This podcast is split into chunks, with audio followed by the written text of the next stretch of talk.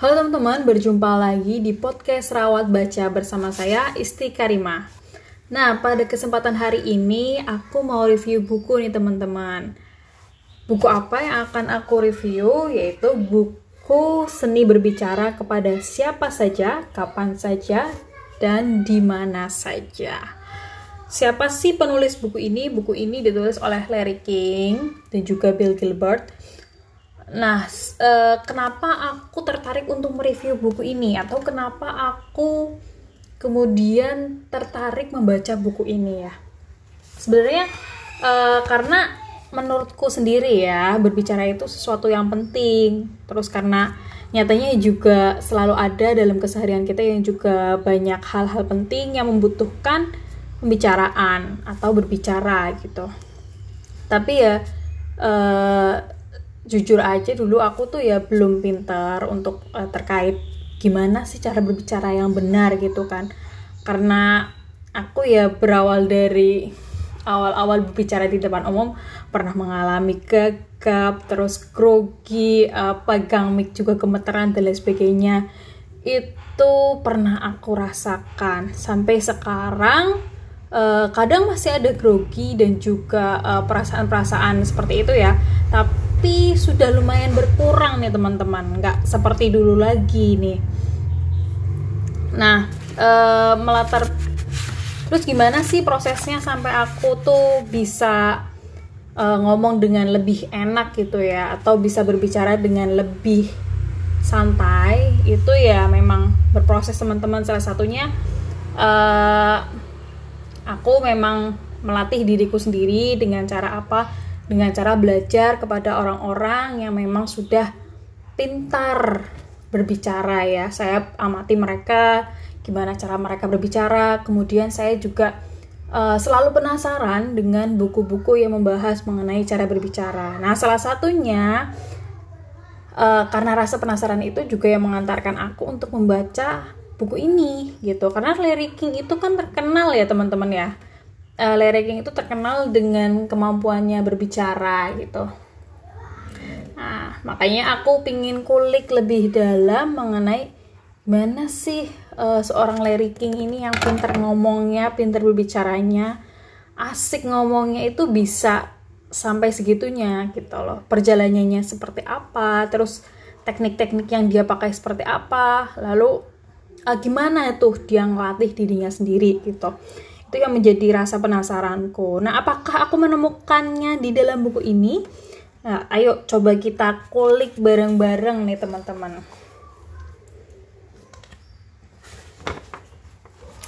Uh, sebelumnya jadi aku tuh udah buat catatan gitu ya teman-teman. Aku sekarang lagi belajar untuk kemudian uh, setiap buku-buku yang aku baca itu aku rangkum poin-poinnya di dalam sebuah catatan khusus ya supaya uh, lebih mengena gitu di pikiran. Dan juga ketika aku nanti membutuhkan aku tuh bisa recall dengan cepat kalau aku tuh punya catatannya. Nah uh, dari bukunya aja ya teman-teman. Kita ulas dari bukunya dulu ya judul bukunya. Judul bukunya itu kan seni berbicara kepada siapa saja kapan saja dan di mana saja. Nah uh, tentunya judulnya sangat menarik. Karena apa? Aku sendiri itu punya profesi yang dituntut untuk selalu bisa ngomong atau berbicara kepada siapa saja, kapan saja dan di mana saja. Emang ada ya mbak profesi yang kayak gitu? Jelas ada. Aku itu kan men, uh, sebagai host YouTube juga ya, host YouTube channel Anak Tis Indonesia di situ aku harus berbicara kepada eh, tamu-tamu uh, yang kemudian diundang dengan berbagai latar belakang profesi teman-teman. Dari anak muda sampai pejabat pernah saya ajak ngobrol di podcast tersebut. Jadi memang tantangannya ya saya harus menyesuaikan audiens saya gitu.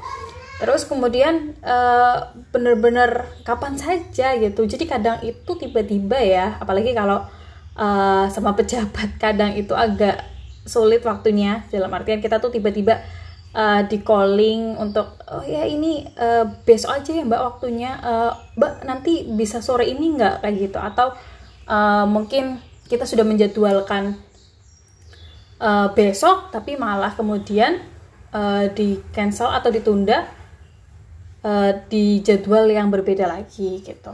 Nah itu kan uh, kemampuanku untuk mengontrol kapan saja berbicara itu harus juga dimiliki. Terus di mana saja di mana saja benar banget aku butuh uh, kemampuan berbicara itu di mana saja. Dalam artian aku tuh nggak terbatas uh, hanya ngobrol kemudian di cafe kayak gitu ya yang tempatnya langsung nyaman kayak gitu kan.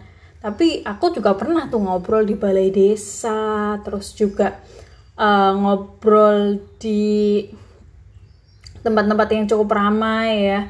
Kayak di lapangan pernah pinggir sungai pernah terus juga ya di kebun kayak gitu atau di tempat-tempat uh, rumah biasa juga pernah gitu di kantor juga pernah jadi kan benar-benar harus menyesuaikan diri ya dengan uh, lingkungan, situasi tempatnya gitu. Nah, oleh karena itu aku tuh penasaran sama isi buku uh, Lyriking ini nih. Dari judul bukunya itu udah buat aku penasaran banget gitu. Nah, tapi sebelumnya aku tuh baca buku ini eh, nggak uh, secara fisik ya teman-teman. Jadi aku nggak bisa review fisik bukunya tuh seperti apa dan lain sebagainya seperti sebelum-sebelumnya karena aku bacanya itu melalui uh, Gramedia Digital, aplikasi Gramedia Digital. Jadi memang uh, lewat tablet ya. Jadi ya secara fisik ya tampilannya biasa aja. Mungkin layoutnya aja ya mungkin yang bisa dibahas itu layoutnya itu menurut aku lumayan sih dari jadi uh, per bab itu kadang nanti ada poin-poinnya gitu yang kemudian akan dibahas secara detail. Terus kemudian uh, untuk ilustrasi nggak terlalu banyak banyak kan uh, nanti di sebagian bab itu juga ada quote ataupun inilah highlight dari bab yang dibahas gitu. Itu ada nah kemudian kita mulai masuk ya teman-teman ke inti bukunya nih. Kalau aku melihat dari buku ini sebenarnya ya banyak banget isi yang bermanfaat buat teman-teman. Tapi aku mau rangkum sedikit yang kemudian bisa aku share karena nanti kalau terlalu banyak uh, nanti teman-teman pengen tahu lebih banyak ya lewat bukunya aja ya. Nanti kalau aku terlalu banyak ngasih semua isi bukunya itu kayaknya juga kurang pas lah. Karena tujuan dari review buku itu kan juga buat menarik teman-teman supaya nanti bisa baca bukunya secara langsung. Nah, teman-teman, aku mau share mengenai ini nih. Di bagian bab satu itu ada hal yang menarik nih. Uh, karena di bab satu itu Larry King itu ngajarin kita bagaimana kemudian uh, berbicara menggunakan kejujuran nih teman-teman. Jadi di awal bab kamu akan diajak untuk uh, kemudian merasakan pengalaman. Larry King pertama kali membuat uh, bukan membuat ya tapi secara langsung gitu kan. Secara langsung melalui radio gitu. Nah itu benar-benar pengalaman awal dari Larry King kamu diajak ke suasana itu. Aku sendiri sih uh, juga ikut membayangkan ya gimana ya rasanya Larry King pas pertama kali siaran itu. Nah ternyata uh, Larry King pas pertama kali siaran itu uh, ancur teman-teman dalam artian seberapa ancur sampai uh, jadi tuh aku aja uh, nahan ketawa ya waktu baca buku ini ya sambil ketawa-ketawa sendiri gitulah ternyata ya sehebat orang sehebat liriknya itu ya punya pengalaman yang juga cukup tidak mengenakan ketika awal karirnya gitu. Jadi awal siaran liriknya itu dia itu bener-bener nggak bisa ngomong gitu. Dia tuh pas awal-awal eh, nggak bisa ngomong. Yang siaran radio itu kan ini ya awal itu uh, kalau zaman dulu itu kan ada kayak jenis mixer mungkin ya yang kemudian tuh dia tuh harus naik turunkan ini lagu lagu backsound kayak gitu kan. Nah yang kemudian digunakan setelah itu bukan digunakan ya aduh saya juga masih kadang salah-salah seperti ini. Jadi waktu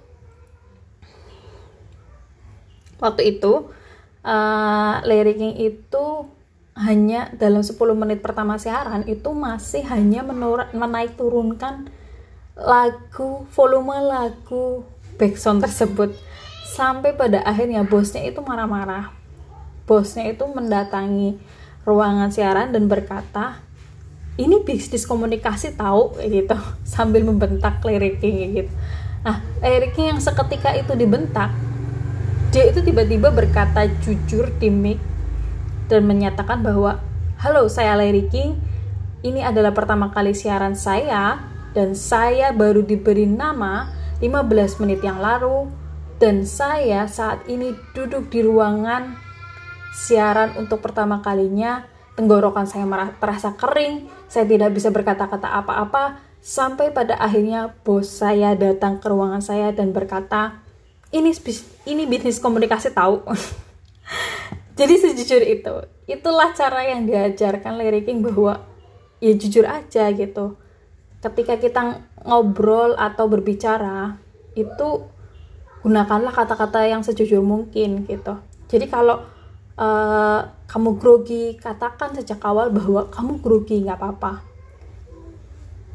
Karena dengan kita berkata jujur kita itu mengajak pemirsa kita untuk memahami kondisi kita atau mengajak pemirsa kita untuk merasakan atau memposisikan diri sebagai diri kita gitu. Jadi mereka akan lebih paham nih dengan apa yang kemudian uh, kita lakukan, apa yang kemudian kita rasakan gitu kan. Jadi ya kalau misal nih kamu uh, ngomong atau disuruh berbicara di depan umum, terus kamu merasa grogi, gagap atau itu uh, adalah uh, paksaan atau dadakan nih kamu disuruh ngomong di depan umum itu dadakan. Ya kamu jujur aja gitu supaya orang-orang tuh tahu paham dengan kondisi kamu. Jadi kamu tuh nanti akan lebih rileks lagi setelah kamu menyampaikan uh, bagaimana posisimu gitu. Nah misalkan nih kamu itu anak organisasi terus kamu tuh tiba-tiba uh, diminta untuk sambutan mewakili ketua yang tidak hadir gitu kan. Nah kamu bingung dong mau ngomong apa kamu grogi dan lain sebagainya gitu kan Nah, untuk menghilangkan grogi itu, kamu tuh mending ngomong jujur gitu. Sampaikan bahwa uh, halo teman-teman, saya di sini mewakili ketua karena uh, dadakan ya teman-teman ya. Ini saya sebenarnya tidak bisa punya atau tidak punya kapabilitas apa-apa untuk menyampaikan sambutan ini.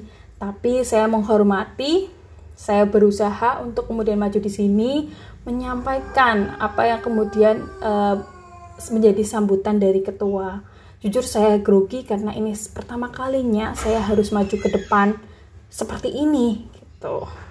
Nah, dengan kejujuran itu tuh akan lebih nyaman. Setelah itu coba deh teman-teman kalau uh, teman-teman uh, dalam kondisi seperti itu ya terpaksa dan lain sebagainya, ya coba aja, coba aja dengan ber, ber, uh, berkata jujur seperti itu ya karena saya sudah pernah coba sambutan terus uh, saya grogi terus saya ngomong aja grogi gitu.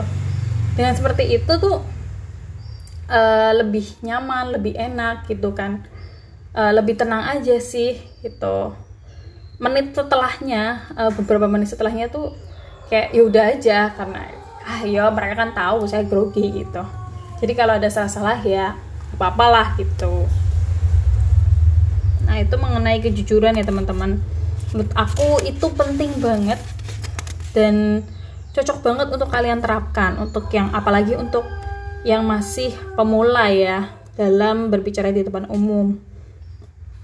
Terus kemudian uh, yang diajarkan oleh King itu sikap yang benar nih. Nah, maksudnya sikap yang benar itu gimana? Uh, tadi kan King awal awal dari dia siaran itu dia sudah bercerita ya bahwa dia tuh sampai uh, mulutnya kering terus sampai dibentak sama bosnya gitu kan.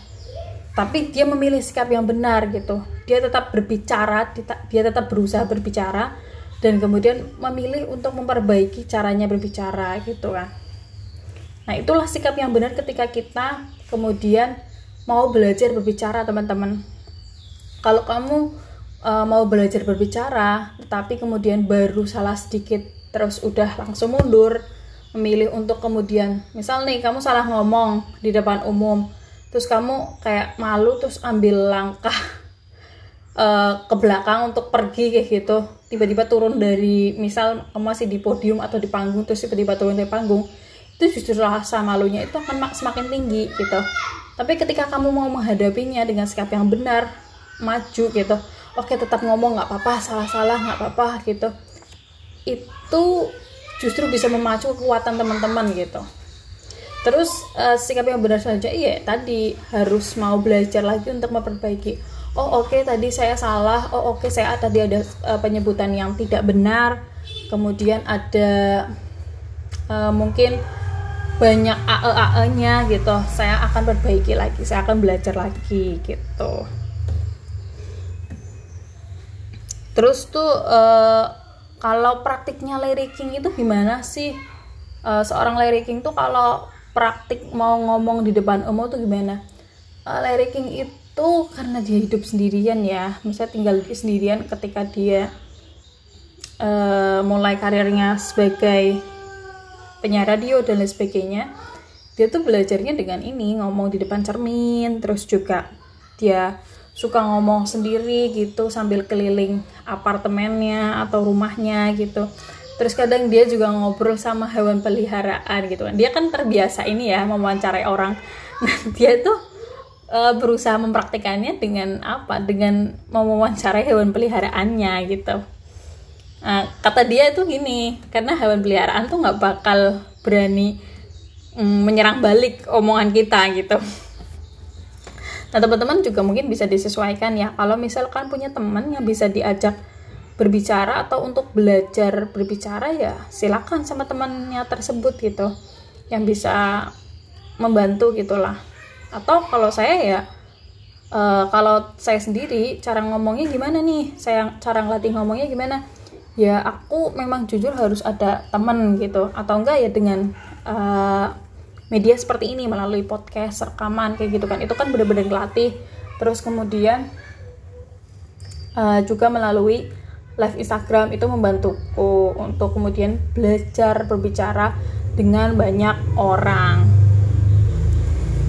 Terus nih teman-teman tips selanjutnya ada membahas mengenai minat terhadap orang lain. Nah ini penting teman-teman ketika kita berbicara dengan orang lain kita tuh harus menunjukkan minat kita ke orang lain tersebut gitu. Jadi kenapa kadang tuh orang-orang itu gagal menjadi pembicara? Jangan beranggapan kalau menjadi pembicara itu kita selalu uh, didengar omongannya gitu bukan. Justru ketika kita ingin menjadi pembicara yang hebat ya kita harus mau mendengar nih teman-teman. Nah termasuk uh, salah satu uh, bentuk menaruh minat terhadap orang lain ya dengan cara kan mendengar ya mendengarkan orang lain gitu kan. Nah kalau saya sendiri di podcast itu juga terlatih seperti itu ya.